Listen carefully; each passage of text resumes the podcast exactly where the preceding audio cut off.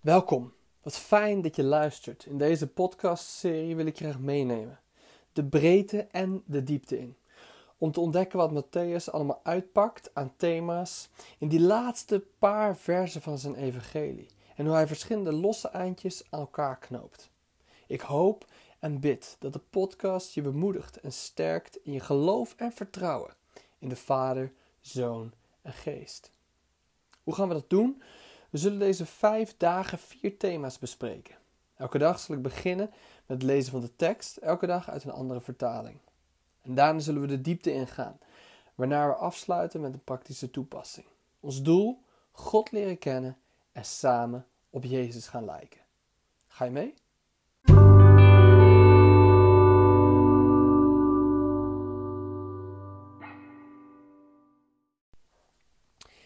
En Jezus trad naderbij sprak tot hen, zeggende: Mij is gegeven alle macht in de hemel en op de aarde.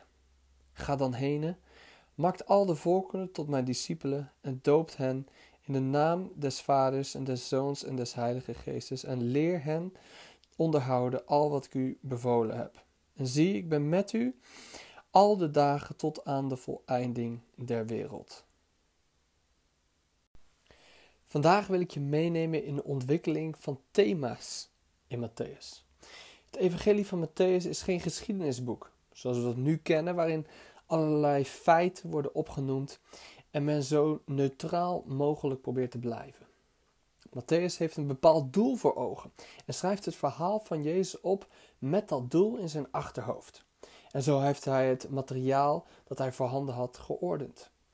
Bijvoorbeeld, Matthäus wil laten zien dat Jezus in de lijst staat van de Torah, maar die ook ver te boven gaat. En dus zien we Jezus als een nieuwe wetgever optreden. Let op, hij geeft niet per se nieuwe wetten, maar toont de ware betekenis van de wetten. Matthäus heeft het dan over vervulling. Denk bijvoorbeeld aan de bekende uitspraak: Ik ben niet gekomen om de wet af te schaffen, maar om te vervullen. Hoe geeft Matthäus dat idee verder vorm in zijn evangelie? Door bijvoorbeeld Jezus de berg op te laten gaan voor zijn grote toespraak, de bergreden in Matthäus 5 tot en met 7. Net zoals Mozes de berg op moest gaan om de wet te ontvangen. door de toespraken van Jezus te verdelen in vijf blokken, vergelijkbaar met de vijf boeken van de Torah. Een aantal thema's zijn erg belangrijk voor Matthäus. De missie, Israël en de heidenen, het koninkrijk van God en het koningschap van Jezus, de vraag wie is de zoon des mensen en de aanwezigheid van God op onze aarde. Een aantal van deze thema's zullen in deze serie besproken worden. We zullen zien dat al deze thema's aan het begin van het evangelie al worden geïntroduceerd. Vandaag zullen we kijken naar de ontwikkeling van twee thema's.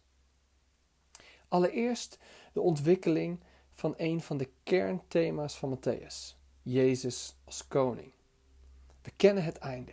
Mij is gegeven alle macht in de hemel en op de aarde. Hoe werd het opgebouwd?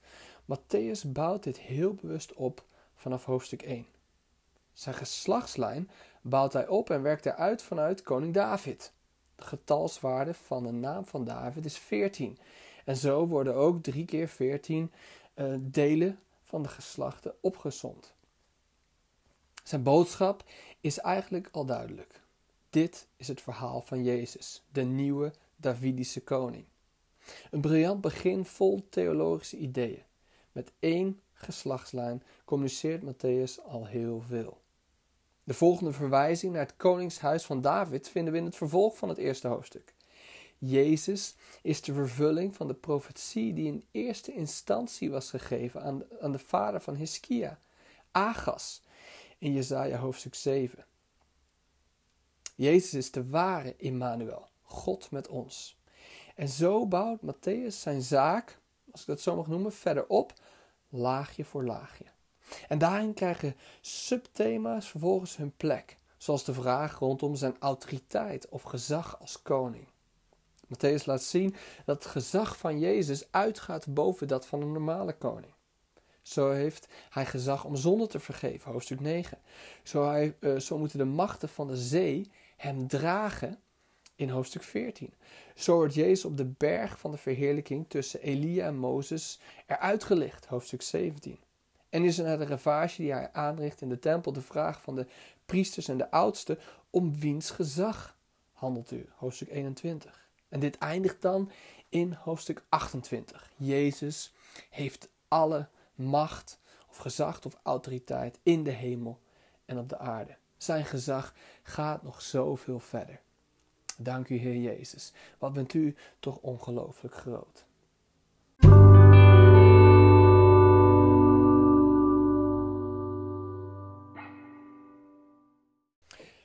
Deze lijnen van Matthäus goed in beeld te krijgen, zul je soms verder moeten kijken dan de verwijzing die hij zelf geeft. Wat staat er rondom de teksten die hij aanhaalt? En wat is daaruit de boodschap? Kijk bijvoorbeeld eens naar Matthäus 21, de intocht in Jeruzalem. Het staat hier bol van de verwijzingen naar het Oude Testament. Allereerst natuurlijk de verwijzing naar Zacharia 9. Matthäus quote vers 9. Maar wie iets verder kijkt in Zacharia ziet nog veel meer. De eerste acht versen gaan over de zegentocht van de Heer. Vers 10 zegt: Ik zal de strijdwagens van Ephraim verjagen en de paarden uit Jeruzalem. De bogen worden gebroken.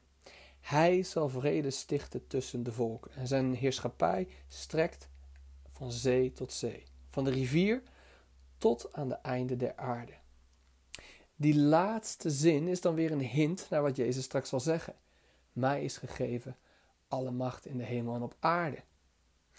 En eigenlijk wil ik je uitdagen om de overige verwijzingen in dit stuk in Matthäus 21, vers 1 tot 17 eens op te zoeken in het Oude Testament en te kijken naar de omliggende context. Je zult ontzettend mooie dingen ontdekken. En dus zo bouwt Matthäus het idee van het koningschap van Jezus op en kleurt het in. Hij vertelt veel meer dan een simpel ooggetuigenverslag.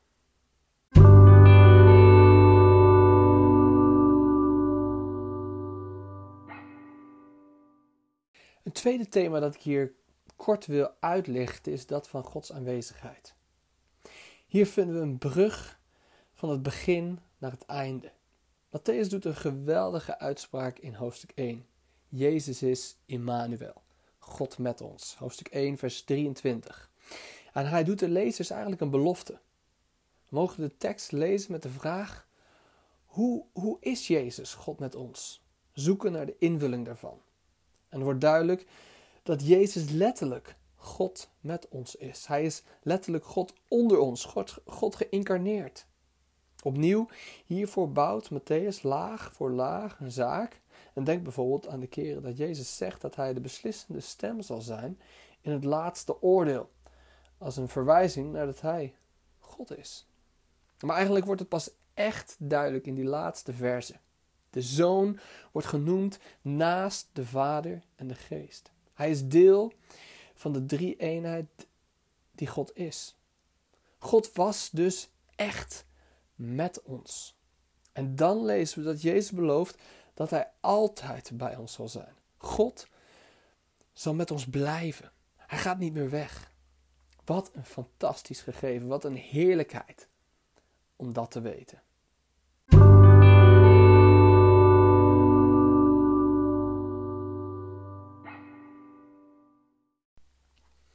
Ik hoop dat dit je weer bemoedigd en opgebouwd heeft.